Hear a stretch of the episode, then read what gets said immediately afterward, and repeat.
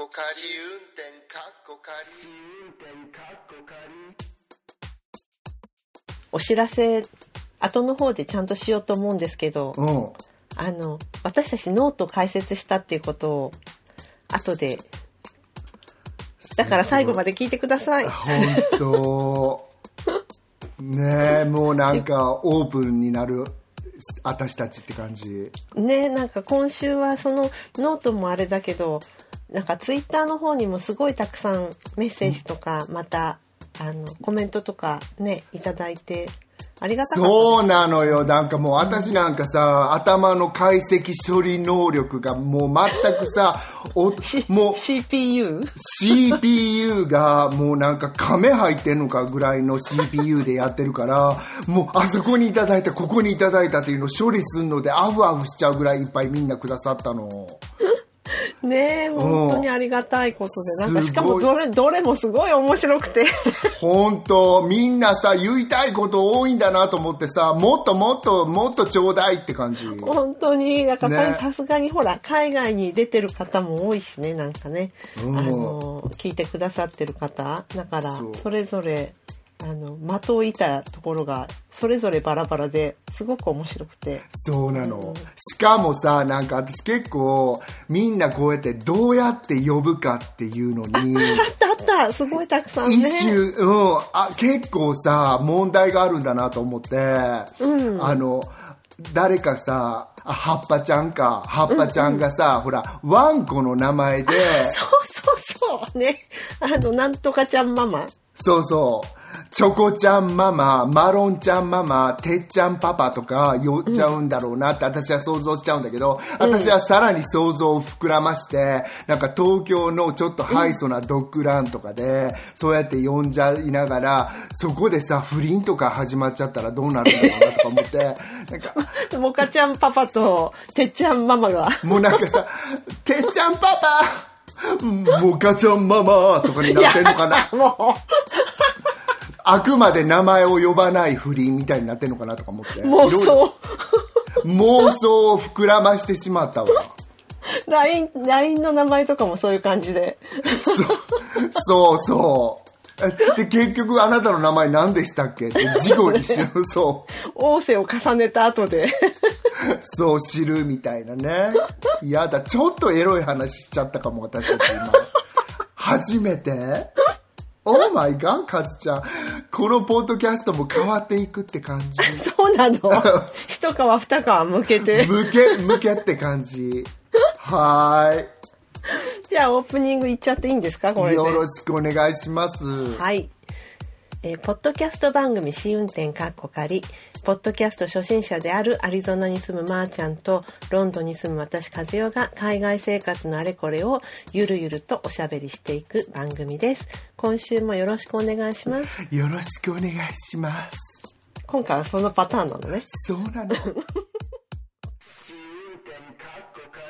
では、えっと、今回もトピックなしで、えっと、皆様からいただいたメッセージとかコメントとかを魚のようにさせていただいてそのお題をいただいてちょっとあれこれとお話ししていくっていうパート2っていうことでいきたいと思いますねうん神に奉納させていただくって感じ。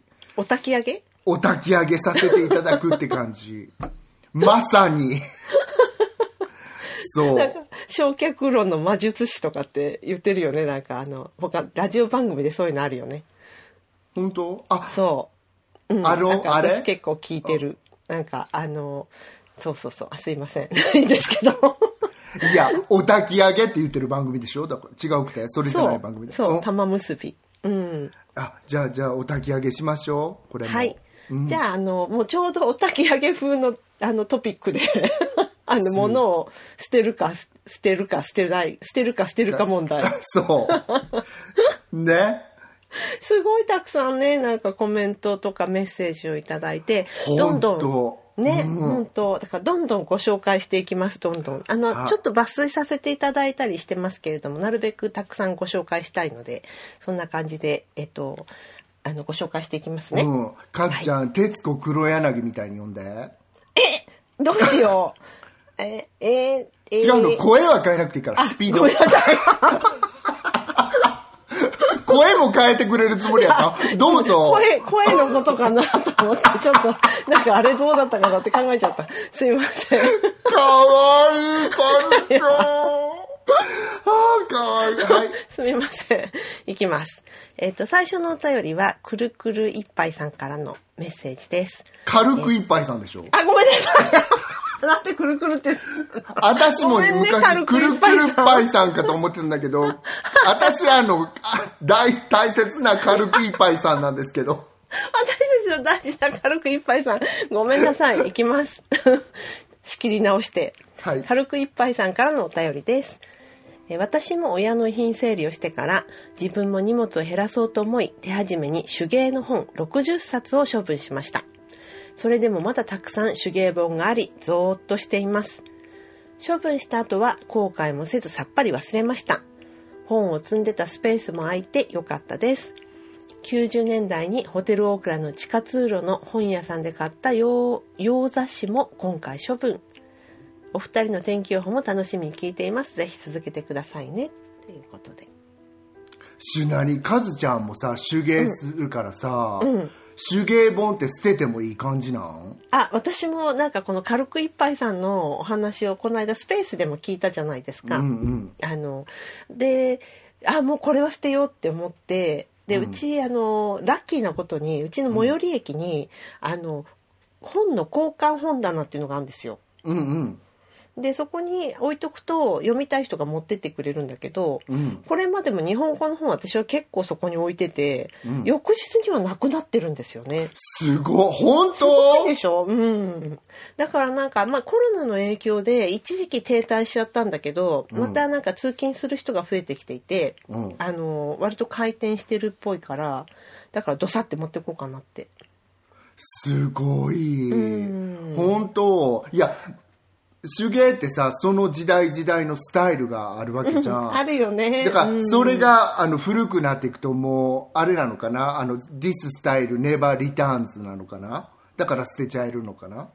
あの多分ねそれももちろんあると思うんだけど、うん。一回作って満足するものとこの先ももう一回作りたいと思うものと、うん。あとはそのもうその例えばそのクラフトそのものを例えば私なんか老眼で目が悪くなってたからもうビーズとかできないとかうん。そういういろんなフェーズがあってうんいらなくなってくんだよね。うー。うんんいや、まあでも60冊も捨てるってさ、まあまあ結構だよね。結構うんな量だと思う。うん。ホテルオークラの地下通路の本屋さんで買ったってその後さあの奥にある中華料理屋でさなんか北京ダック食べて帰ってきたかしらなんてちょっと考えちゃった そうそう。もうい今は亡きやけど。今は亡き。うん。そうなんだ。そう。嫌だ。なんかそうか。ありがとうございました、ね、でもさっぱりされてよかったですね。うん、こうやって結構。うん。うんね捨て始めるとうん、捨て癖つくわよ。軽く一杯さんって感じ。本当に。でもその軽くいっぱいさんもおっしゃってるけど今回結構この親のひ遺品整理をしてもうゴリゴリだっていう方結構何人かいらしたよね。うん、親の遺品整理をするとすごくよくわかると思う。なんかでもいおいくつかわかんないけどカルキいっぱいさ、やっぱりさなんかその戦前本当にさ映画とかいろいろ見てもやっぱりね物がすごく大事でそれを捨てるっていうことなんか考えられなかった世代なわけじゃん、でそれに育てられた人たちに私らは育てられてる感じじゃんどっちかとね、物を持つこともものすごくステータスだったわけだし、しかも物が捨てられないことっていうのも自分たちの血の中にあるわけだから、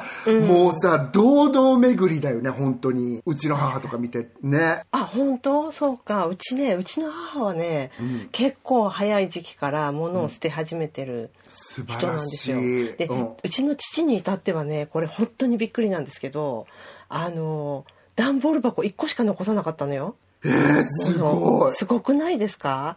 で私が覚えてる限りうちの父ってねあの日記とか、あとあの手紙の書き損じとかそういうものも昔は見たことあったんですよ。うん。でねそれ全部焼いてたみた知らないうちに。い知らない間に。うん。へーそれで、写真も自分の写ってるものは全部ないの。で、残された写真っていうのは、なぜか父が持ってた自分の親の写真とか、うん兄弟の写真とか、うんお兄さんがさ、兵隊に行く時の、集まった時の写真とか、そういうのは残ってたんですよ。へ。いやどうどうしたんだろう。そこのさ心情を聞きたいなって思う。そう本当そう。だから私なんか子供にとっては父が写ってる写真が1枚でも残ってくれてたら本当嬉しかったのに、うん。それがものの見事になかったから、いやー。うん、何だったんだろうなーってそうちょっと後から思った。えカズヨ・オニールさんのフうん。ァミリーヒストリー NHK でするときに NHK の人困っちゃうよ。写真があるよね。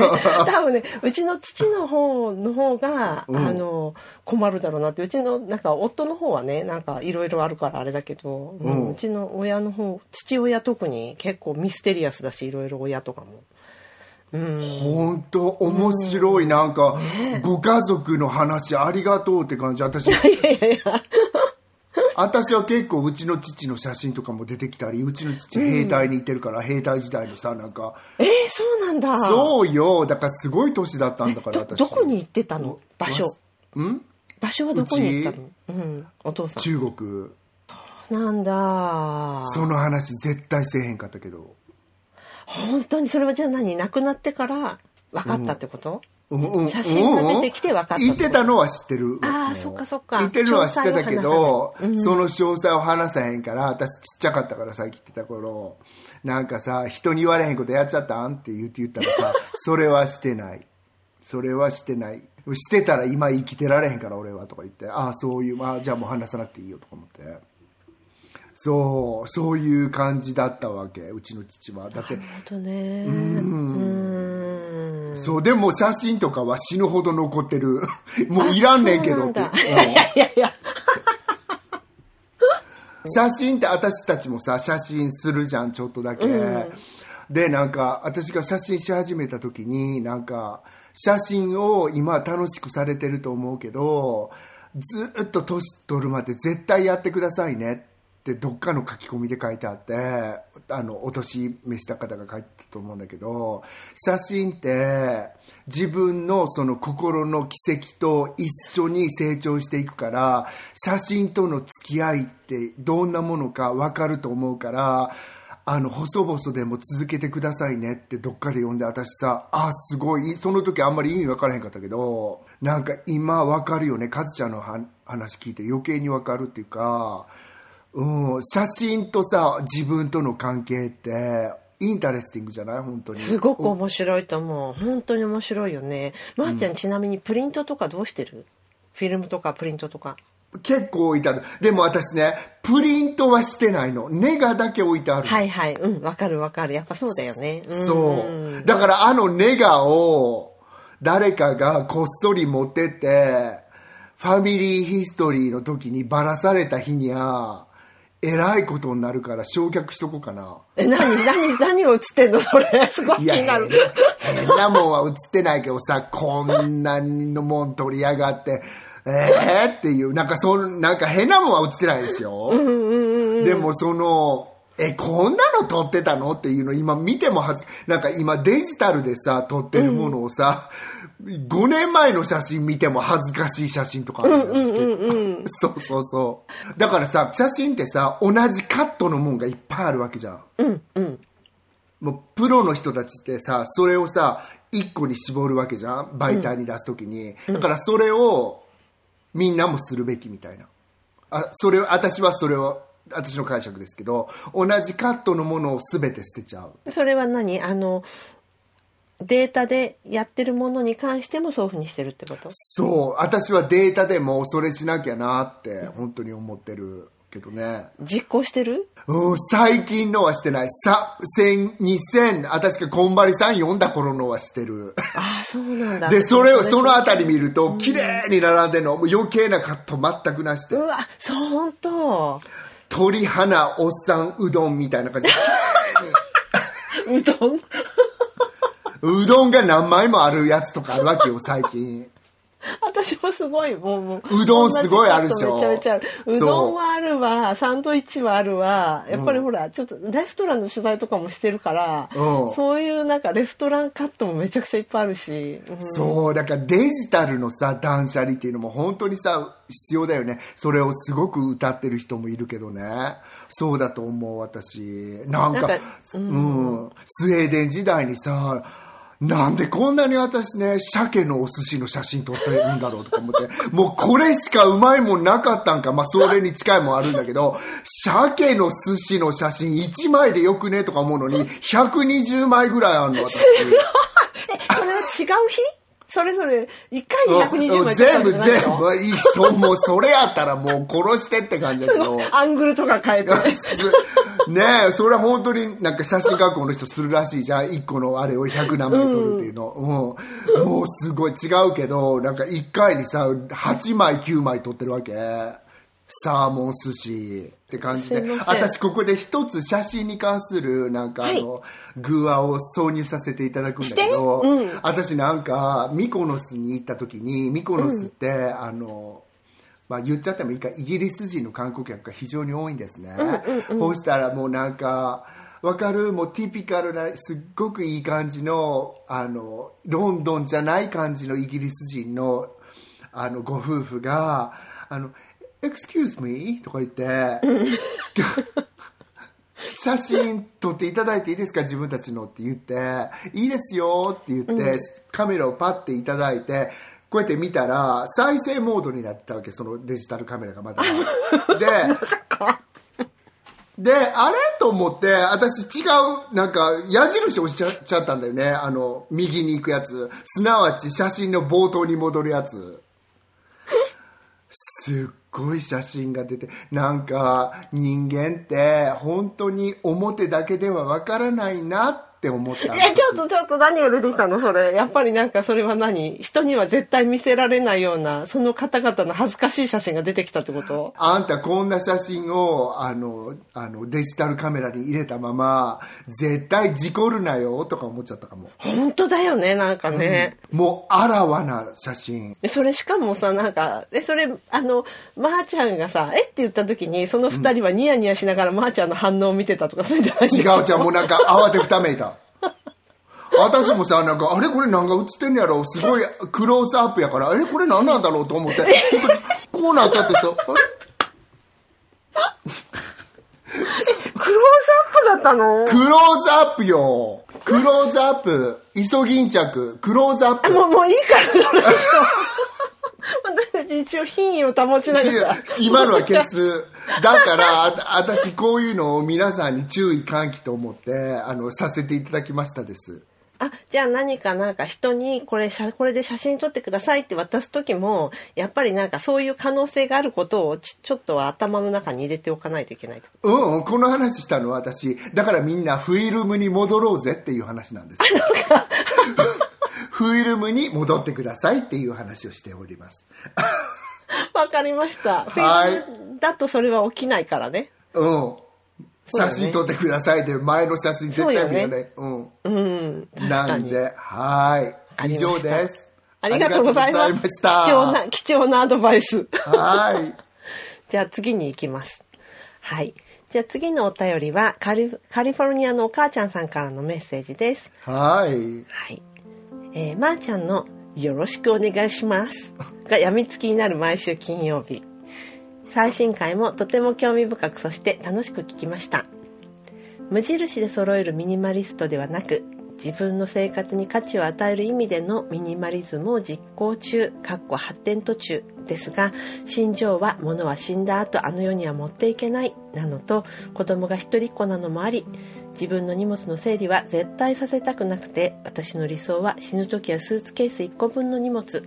死後の体は焼いて灰をまいてもらうかコンポストにしてもらうかっこワシントン州で認可されたはず。日本の実家のお墓の問題とかを見ててお墓はいらないと強く感じました。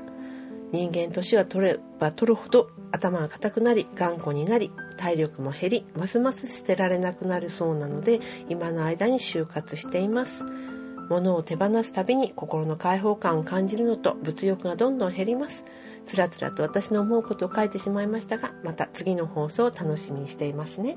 っていうことで。ありがとうございました。す私さなんかそもそもね、ちょっと聞きたいのは、うん。私はその母の整理をしたからそれを自分の持ち物も気にし始めたんだけど、皆さんがどうしてそういう捨てなきゃいけないというあの気持ちに至ったのかなっていうのにすごく興味あるんだよね、なんか人それぞれさ捨てなきゃ捨てることに対しての意識って違うじゃない？うん。うん。ね、私はあのなんかあのほら前にちらっと話したけどその2002年に出版されてたカレン・キングストンさんのうん「ガラクタを捨てれば自分が見える」っていう本を私の元上司が別になんかそれを狙って送ってきてくれたわけじゃないと思いますけど送ってき、これ売れてるよって送ってきてくれて、うん。なんかそれを読んだらそれを読んで結構捨てる捨てる気持ちが変わったかも。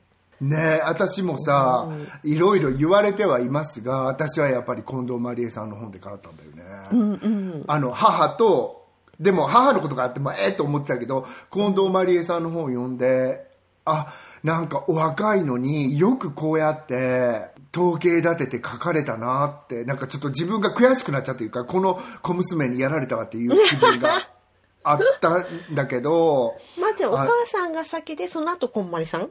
順序的に。そのあたりどうやったかな、うん。母の時にすごくモチベーションがついたのも確かだよね、なんかあんなにいっぱいあったからさ。近藤麻理恵さんってその捨てるものの順番を書いてんのね、うん。あのまず最初に衣服から始まってって書いたんだけど、でもその前に衣服に行く前に、私ここすごいなと思ったのが近藤麻理恵さんか断捨離の人か忘れちゃったんだけど、まずゴミとされてるものを捨ててくださいって書いてあるんだけど、え？それって当たり前やんって私は思ったんだけど、ゴミを捨ててくださいって書かなきゃいけない人もいるんだなって思ったんですよ私。言ってる意味わかる？なんわかるわかる。それがなんかあえてこ声を出して言わなきゃいけないことだとは思ってなかったってことでしょ？そう、そうやって見てみたらあ私ゴミみたいなものもタンスに持ってたんだわと思ったわけ。これって本当にどこにさ境界線があるか分かんないけどこれってもうゴミだよなっていうものもあったり、もちろんオビアスな生ゴミとかもあったりして。タンスの中じゃないだろうけど。タンスの中にはないよタンスの中にあったらねこのミイラはゴミなんだろうかみたいな。仏様ゴミみたいな。うんうん。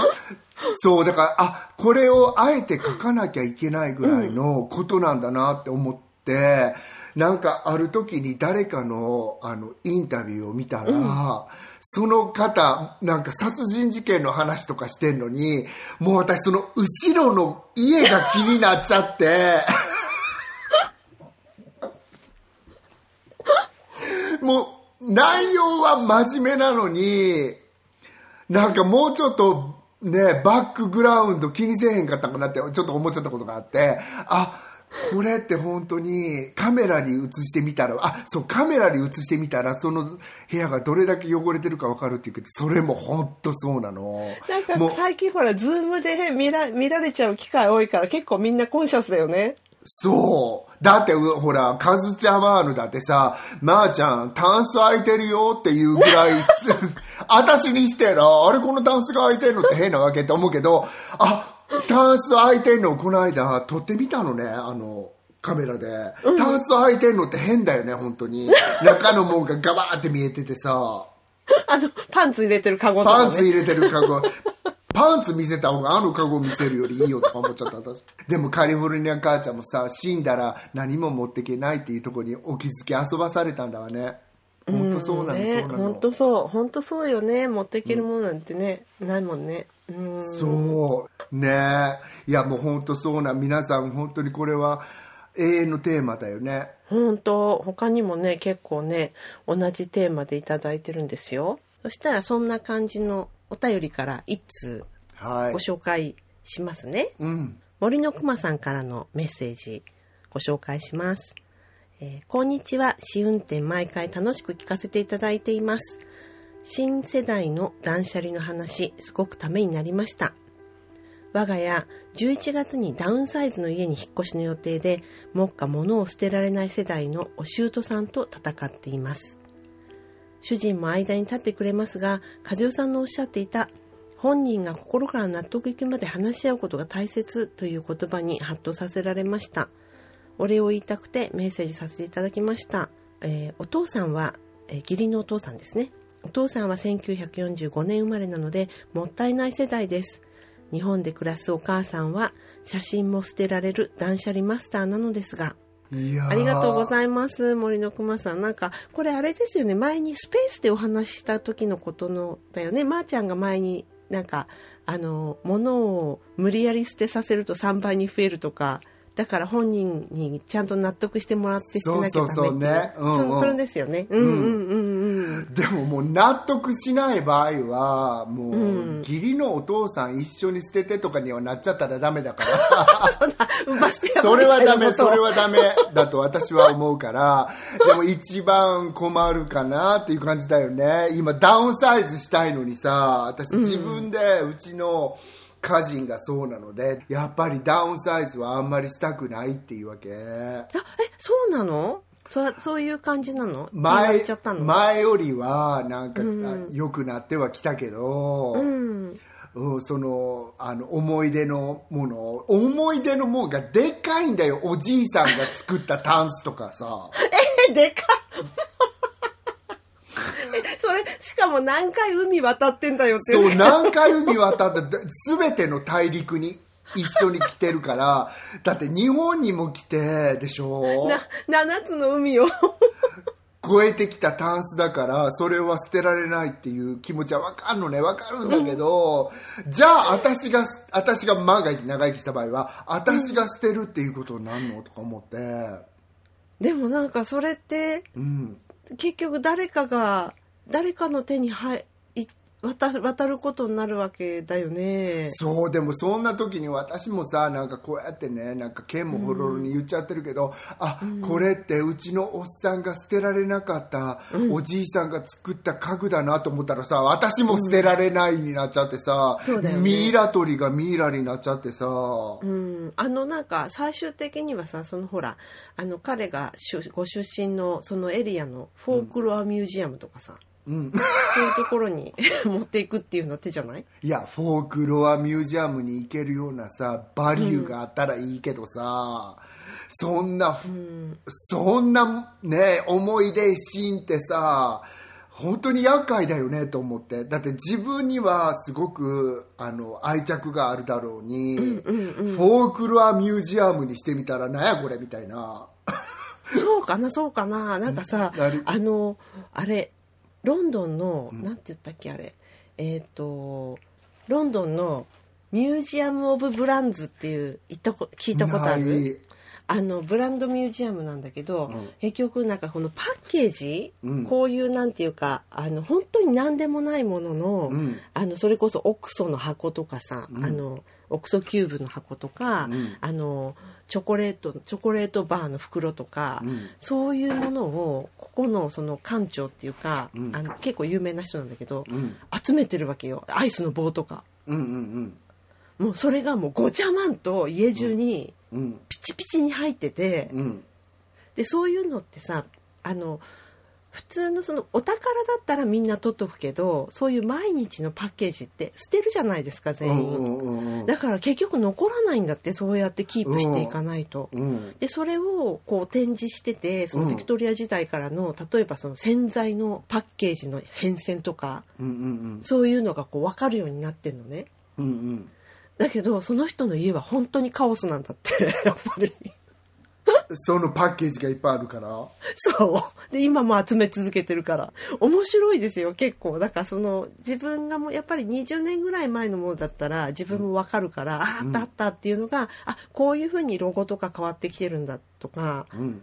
うん、あのなんていうのカンパニーカラーも若干変わってきてるんだとかそういうのも分かったりして。うん、うん、へえなんかさそのカンパニーカンパニーでそういうのは全部保存してあると思うけど一般人が保存してるのってないよねきっとねあんまり。ところがですねカンパニーカンパニーも意外と保存してないみたい。本当？うん。だからなんか本当になんかそういうのがない、なくなっちゃったりとか、あと資本が変わっちゃったりとかもしてどんどんなくなっちゃったりとかそういうこともあるし、今そのまーちゃんは、あの彼のそのタンスに価値がそんなにないかもって思ってるかもしれないけど10年後20年後100年後2000年後には全然違うっていうことになるから、うんフォークロアミュージアムも取ってくれるかもわかった。じゃあ、捨て、うんだから、あの、森の熊さんに戻っちゃうけど、あごめんなさいはい捨てたくないものは、わ、あの、捨てさせちゃダメ、やっぱりっていうことだよね。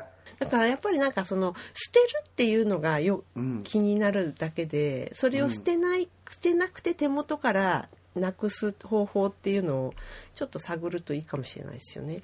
私こんなに引っ越ししてるからもう声を大にして言っちゃうけど本当に引っ越し貧乏っていう言葉があるごとく物を持ってるから貧乏になってっちゃうんだよねこれ。なるほどそうだよね。わかるわかる、なんかうんうんうんうんうん。なかったらか身軽なままだったら絶対貧乏になってかへんもん。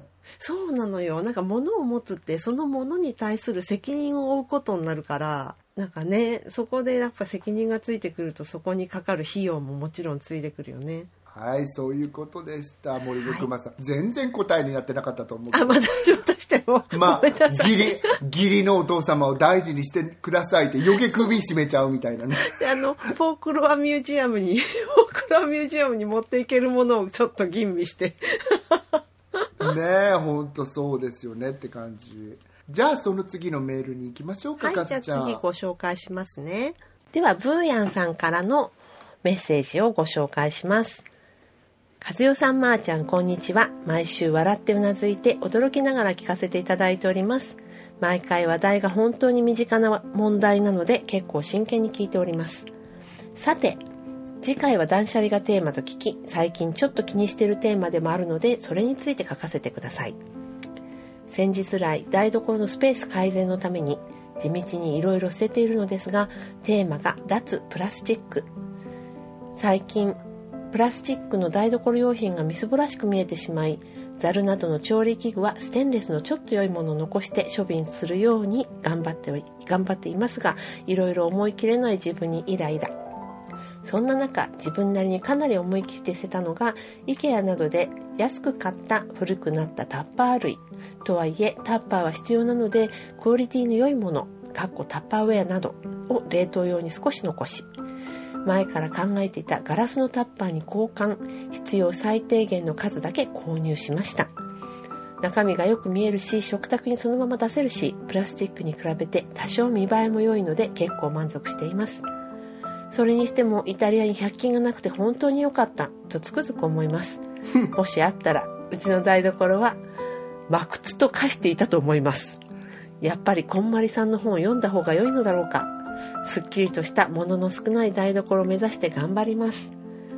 ブーヤンさんあはいりがとうございます。ちなみにカズちゃん。うん。ブーヤンさんじゃなくてね。ブブーヤンさん？そうブーブーヤンヤンさん。ごめんね。ごめんねブーヤンさん。いいのいいの。カズちゃん from 東京都いいの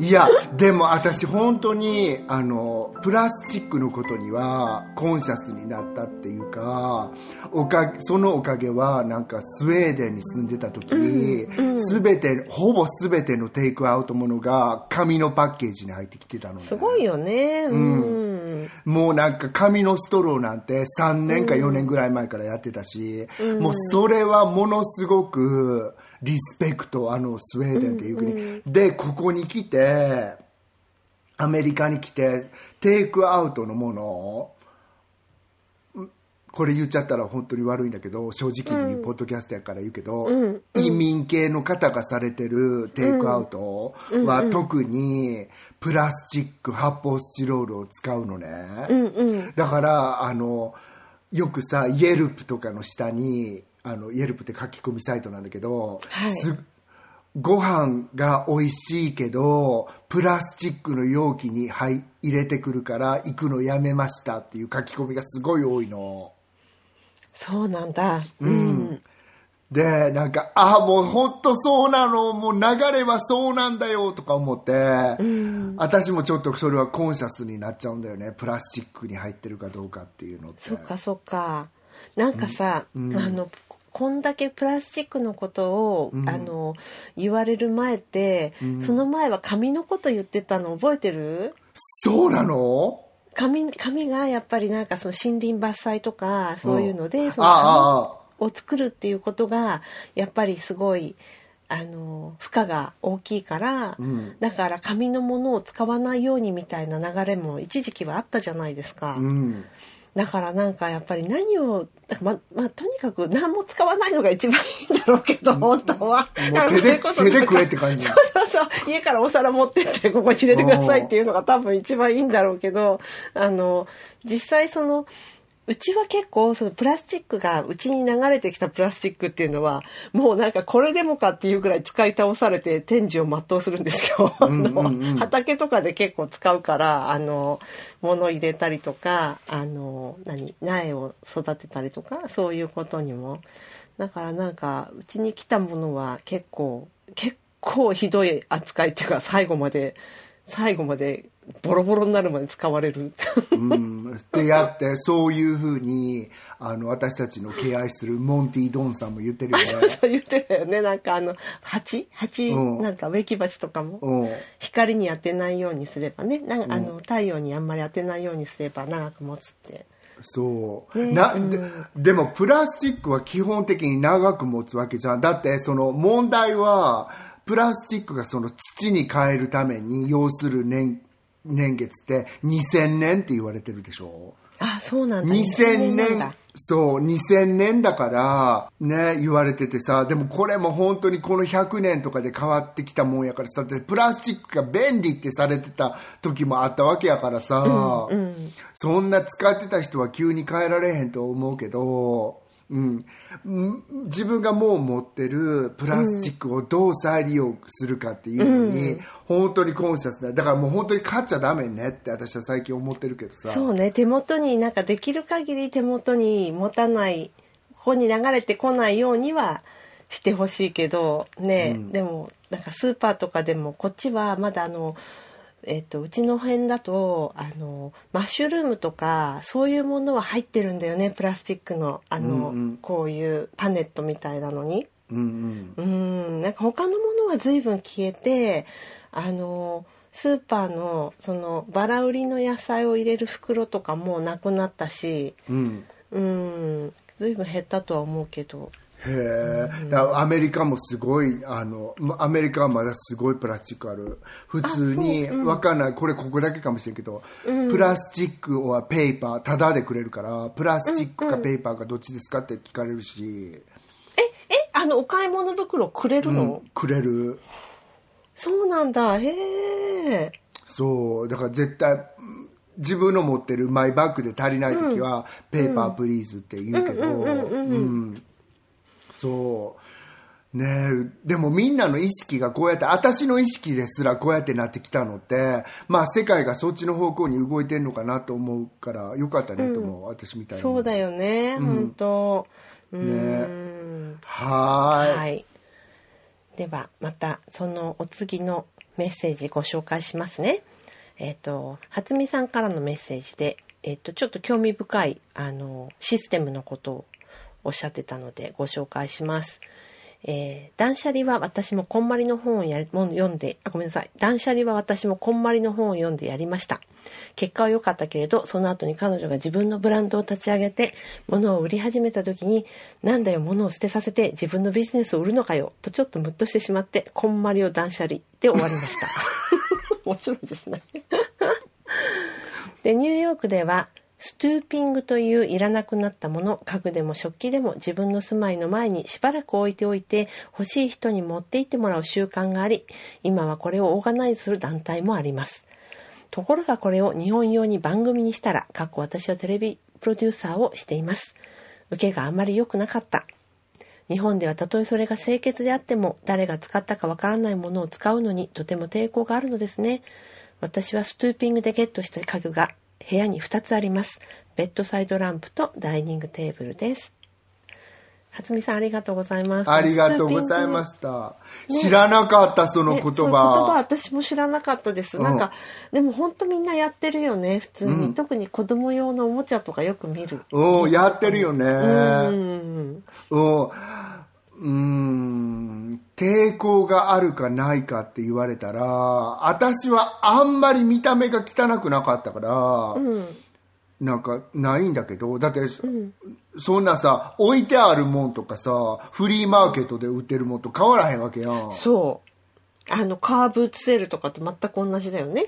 うん、でしうょ、ん。うん。だから、あれするんだけど、日本で、あの、受けがあんまり良くなかったっていうのって、ちょっと不思議、私は不思議な気分がしたんだけど、うん日本ってそこまでコンシャスな国だっけ？人が持ってるものを使うの嫌っていうの。なんかね、なんか私、あの、スペースでちらっとお話ししたんですけど、うちの母の食器棚の中のものを整理して、あの、団地なんで、下の階に、えっ、と、どうぞご自由にお持ちくださいって、何曜日の燃えない日の日まで置いときますっていうのをこう、置いたんですよ。うん。で唯一持ってかれたのがその中になんかビアマグとかうん食器類がほとんどだったんだけど、唯一もうあっという間に2時間ぐらいで持ってってくれたのが箱のに入ったたこ焼き器電気のそれは、箱がついてたんですよ。箱がまだ残ってて箱に入れてたの、何回も使ってるんだよ、うん。何回も使ってるけど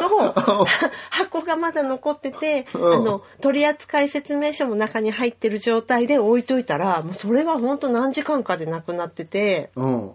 で他のものは綺麗なものもいっぱいあったんだけど食器類。うん。一、つも持ってかれなかった。例えば何があったの？あおあの持ってかれなかったもの。うん。ガラスの鉢とか、うん。あとあのお蕎麦用のセットとかあのお蕎麦とあー。のうんうん。そういうのとか、うん。なんかそういう器系ですほとんどが。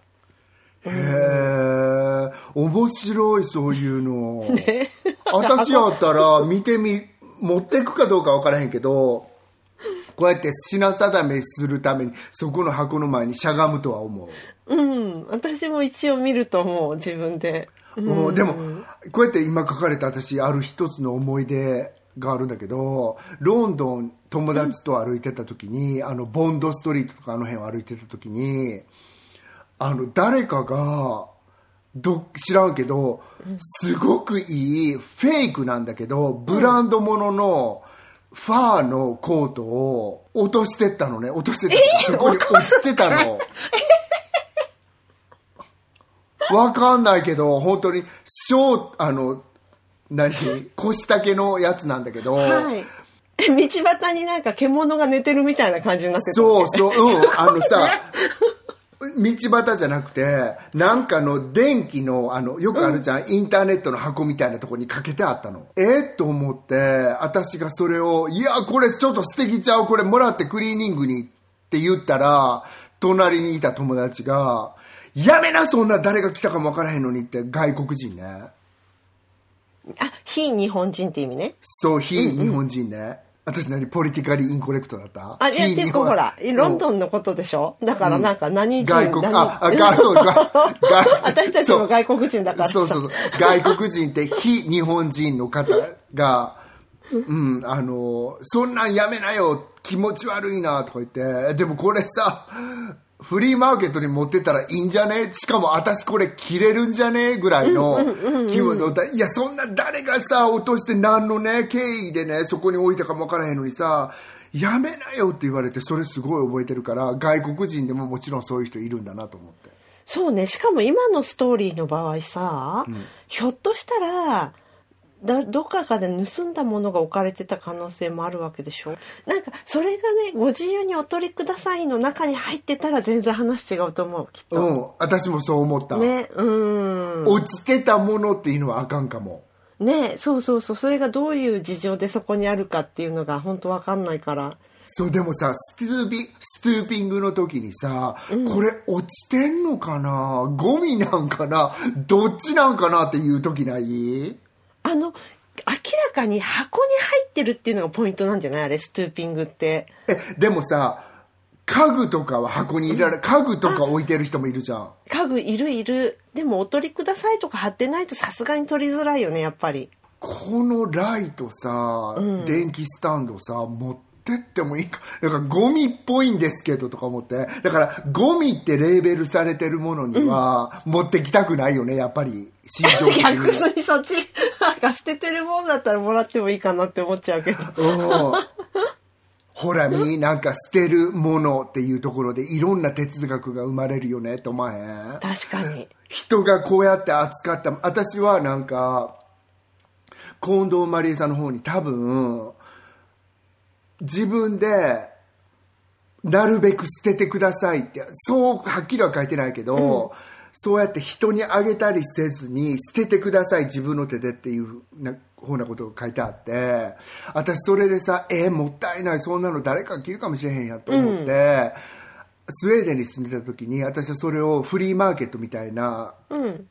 お金出して場所借りるとこで借りてやってたの。干したらもう試着したのかなんか分からへんけどもう私が良かれと思って昔は着てた服がもう下の方にさもう桃ぐって置いてあるわけ桃ぐってって三重弁なんだけどさもうぐちゃぐちゃっていう意味なんだけど そもうなんだ。そう、ぐちゃって置いてあるわけ。で、それがもう、すごい悲しかったのね、洋服うん、がされてあ大事にしてた時期があったものにっていう感じだよね。うん。そしたらもう自分で引導を与えてあげた方がいいなって思ったの。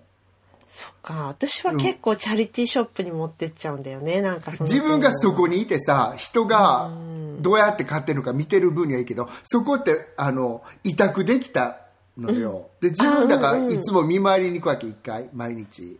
スウェーデンに結構多いんだけど、そういうとこ。へえ、で面白い。あうんうんこういうふうにあってうちの前に今のアリゾナの家の前にサルベーションアーミーがあるのね、でそれもなんかこう置いてくとこにそっから店の人が店の中に持ってって仕分けすると思うんだけどもう置いてあるとこで選びに来るやつとかもおるわけ。そうするともうぐっちゃぐちゃになっちゃうわけそこに置いてある服とかが。なんかで、なんかピュンってチリチリになんか捨てられたみたいな感じになっちゃう。誰が殺されたんやここでぐらいの感じで置いてあるとこあるからあこういうの自分のもの見たくないなって思うんやったらもう捨てちゃうのがいいと思うなって、私ねなんかは個人的には思ったあの、うちの近所のチャリティーショップなんかも本当はちゃんとお店の空いてる時間に中に持って入ってこれお願いしますって渡さなくちゃいけないんだけど、人によってはお店が閉まってる時間に外にバンとかってすごいこう袋にバンとか置いてっちゃう人がいるわけ。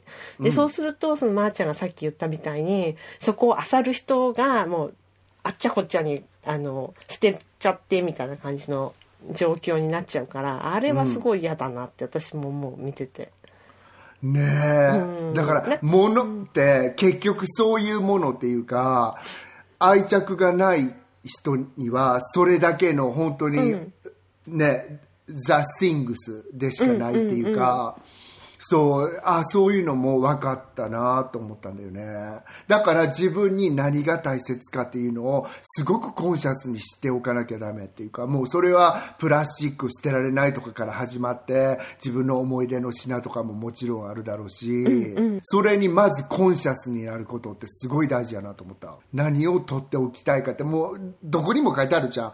そのセオリーって本当に何気に読んでたけど本当に大事な行為だよなと思ったの。だよねなんかねうーんあと、でもさ、こんまりさんの方にさ、はずみさんも書いてあるけど、こんまりを断捨離で終わったって書いてあるけどさ、こんまりさん自分の方にも書いてあるよね。自分の方が必要ななくなった時に、そう、断捨離してくださいとは書いてないけど、もちろん。なんか、こん、ね、あえこんあの捨ててくださいってもち、うん、書いてある。最初の方に。そう。はい。じゃあ次。次。カニコウエスタさん行く、うん。いていいよ。面白いから、うん。行っちゃっていい？行っちゃいます。じゃあえーっとカニコウエストさんからのメッセージをご紹介します。えーカニコさん。カニコって言いたくなっちゃう。ごめん。言いたくなるよね。わかる。カニコさんえー実家の片付け問題。うちの家系は父も私も姉も部屋を片付けられない家系みたいで、実家は足の踏み場もないとはこのことを言うのだろうっていう感じになっていて、数年に一度床が見える程度には片付けるんですが、年々増えてる気がします。3年くらい前のこと。その時はバッグを中心に片付けたんですが、母がいない時にこっそりとしました。高そうなものは残して安そうなものとか旅行の時に買ったけど使ったのはその時だけみたいな小さなバッグやまだ綺麗なものを20個くらいうちの従業員と隣の職場の人にバッグいる人がいたらもらってくださいって伝えて職場の裏口に段ボールに入れて置いておいたんです。何も知らずに帰ってきた母。その段ボールに入ったバッグを見て、えー、これもらっていいの？これもらうね？と言って一つだけ持って帰ってきました。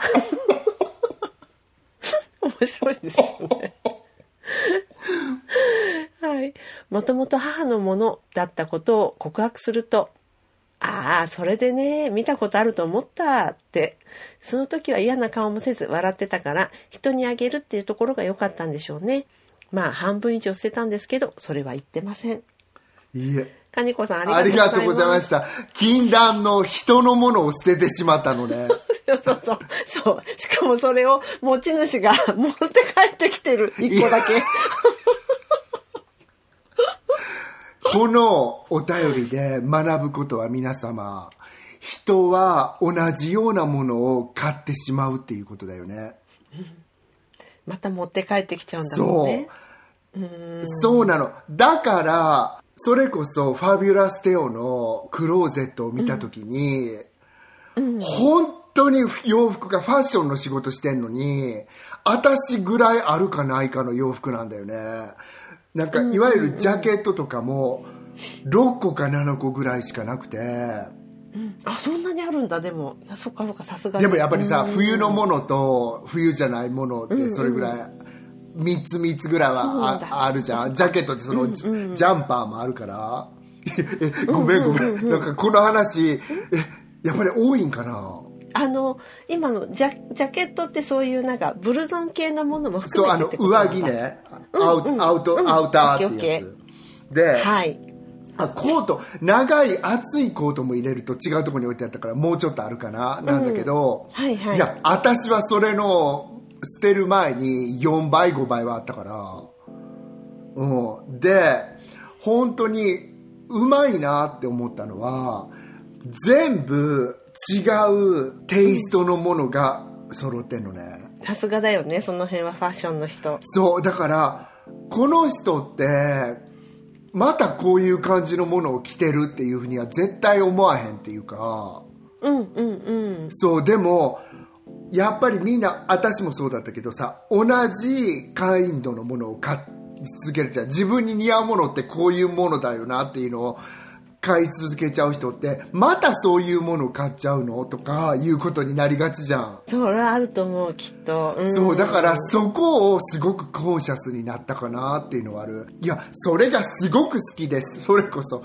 スパークジョイだったらどうぞどうぞお買いくださいなんだけど、うん、そうよね。そこなんですよね、すごいそれでそれがすごい自分をハッピーにしてくれるものだったら、もちろん買えばいいと思うけどね、うん。私はもうなんかすごくなんかそれがさ、なんか感性の法則みたいな、あ、これ絶対私が似合うから買わなきゃって思って、そうそうそう、いう感じになってたとこをものすごく、あの、注意深く見るようになったっていうのはあるかも。なんかその感性の法則ってすごいいいこと言うよね、まー、ちゃん。なんか本当、なんかそういう習慣的に、あ、これはもう買わなくちゃっていう感じになってる場合はやっぱりちょっと要注意かなっていう感じねそう。うん、私結構なんかこれを買ったらこれとこれとこれには合わせられるけどこれには合わせられないかもみたいなので買わないっていうこと結構あ、もう、すごく私もそれある。単品で綺麗でも、このジャケットには合わへんし、この服にはジャケット絶対いるしなとかさ、思っそうそうそうそう。これにはこの下はこれとこれしかこれはもう無理だしあれもダメだしみたいなのが、なんかこう着回しできなさそうだとなんか落とされちゃう、ね。えあまあ just information で言うとくけどさこの間カズちゃんが染めてたあのスカーフの色私合わせられる服いっぱい持ってる。あったなんか実は白い絹のスカーフ3枚追加でいやえ本あごめん今、すごく音声触れちゃった。デジ、デジベルが、デジベルがババババ。右に振り切ったって感じ。いや、ものって言ってみるもんやな、本当に。いや、皆さんも言ってみるべき、和代ちゃまーぬに。え、本当？ちょっと嬉しいじゃん、私ったら。言ってみる言もんですってみるもん、本当ね。はい、そんな感じでした。はでは、えっ、と、最後のお便りってことで、えっ、と、今度はそうそうですね、ちょっと片付けとは違う方向に行きます。えっ、と、沢栗さんからのメッセージをご紹介します。えー今回も楽しく聞きました。ぜひまたいつか食べ物の話をしてほしいです。日本食との関係、どこまでなくてもいける、かっこ、いける、生き、生き死にの生きる、いける、とか。和代さんの靴の話お聞きしててまさに寿命まで履き切って捨てるのにベストのタイミングだったんじゃないかなと思いました。飽きて捨てるより、えー履き切って捨てる方が難しいような隙間があれば新しいことが入ってくるって本当にそうですね。ではではまた楽しみにしています。っていうことではいありがとうございます。ありがとうございます。沢栗さんいつも楽しいツイートで私いつも興味深くフうん。ォローさせていただいて、まずさその捨てることからつながるけど、ほん。とそう、履き切った靴っていうのは捨てられないんだよねこれ。え捨てられない？履き切った靴ってすごく愛着があるっていうことでしょそうでもそこそことかベロってなっちゃってんだよ。それを私この間も言ったけど一個さ、うん。履き切った靴が履き切ったまま下も直して今も履いてる靴あんのねもううああそれ直せる靴っていいよねなんか。そう。直せない靴なんかやっぱ下がラバーだったりとかするとなかなかあれ直せなくない、うん、直せないよね。私まー、ちゃんとお揃いで買ったブーツあるじゃないですか。すっごい大うんう昔、んうん。大昔っていうかもう本当。でも大大昔昔だよね。ねもうあれ。10年ぐらい前、あれって、うん、覚あれとかもうすごい未だにやっぱりだけどあれ未だにすごい履いてる。えほん、あれすっごい履きやすい。うん。あ、あれ、あれ、デンマークの靴よ。でしょ？あそそうそう。そうっかそっか。デンマークの靴だっけ、うん、うんうん。うんデンマークの沢栗さんからのメッセージにちょうどよかったね。デンマーク。本当だ。そう。だからその沢栗さんからのあのネタのご提供を受けて次回はだからなんかこう食べ物の話っていうことで。そうなの。ね。これもなんか、2回に分かれちゃうかもしんないけど、そうかしら。私だっていっぱい言いたいことあるもんだってこれ。ああよかった。それとあれですよね、あのスペースとかでも。あまあこれが配信される時にはそのスペースは終わってるけど、スペースとかでもねまたお話を集めたりとか。ねね。でその先あれでしょまー、ちゃんその日本に帰国した時に感じた違和感とか日本に住んでる中で感じる違和感とか風習的なものだけどあれこれってなんでこうなっちゃってんだろうみたいなものに関してもあのあれですよねメッセージもらえると嬉しいって感じですようん、ね。そうなの。うんうんうんね。えあとなんか日本に住んでる方だったら外国に行った時にこれは変だって思っちゃいましたとかでもいいし。そうそうそれもぜひぜひ聞きたいですよね。そうそうそう。だからそういうのも。ん。私たちもいっぱいね感じるところはいあやるし。ね、まあカルチャーギャップの回回でさ、うん話しきれてなかったことっていう感じだよね。うん。うん、きっと。そうそうそう。はーいはい。そんな感じで、えっと今回のメイントピックはここまでというこはとで。いい。やん。はい。皆さんありがとうありございましがとうございまたした。もう本当皆様のおかげこのこれができねたのは、え本当に。うん。これでお金くれたら最高って感じだけどさ。何？あの おおひねりってこと？嘘。な嘘嘘嘘 嘘よみんな。嘘嘘。あのマシュマロを投げようって何なのかね？わかんない。知ってる？見たことあるでしょ？でも。マシュマロを投げようってやつ。おひねりみたいな感じ。どこの媒体？あのツイッターとかで結構見るよ。マシュマロを投げようっていうなんか。どこで投げ、にどこにマシュマロ置いてあるの？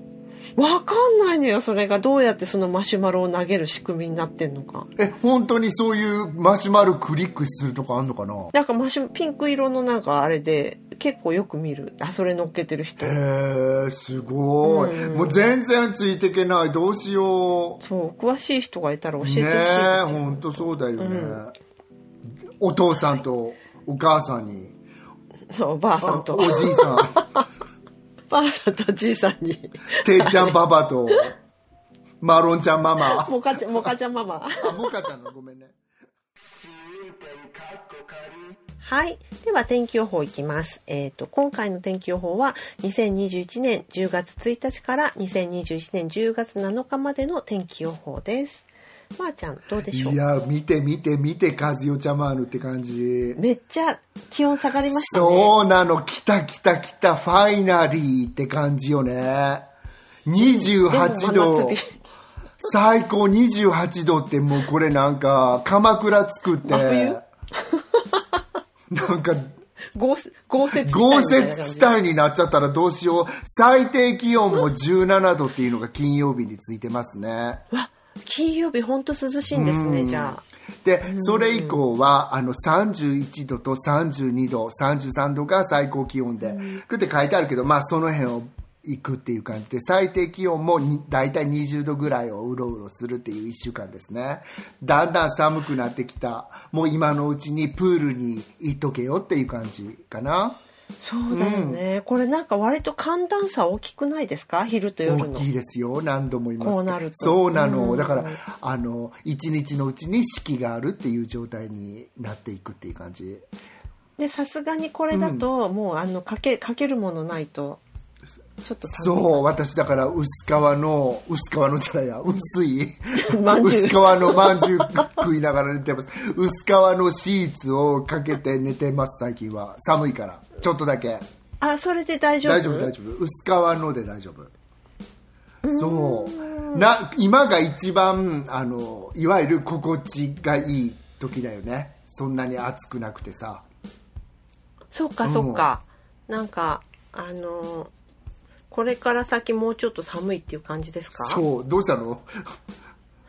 ごめん、滝川さん。ロンドンの天気予ででロンドンの天気予報のさ、あの、金曜日からの何何日間か抜けてることに気づいちゃったんですよ、いすごいなんか。え？だって4日間しか貼ってないでしょ、ロンドン。え？すいません。おすいませんかえりモネかと思っちゃったよ今